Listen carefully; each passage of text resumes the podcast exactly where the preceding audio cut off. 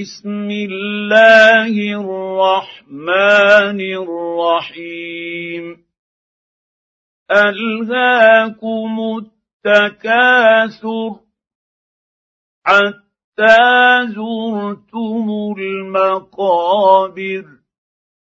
كلا سوف تعلمون. كلا سوف تعلمون. كلا لو تعلمون علم اليقين لترون الجحيم ثم لترونها عين اليقين ثم لتسالن يومئذ عن النعيم.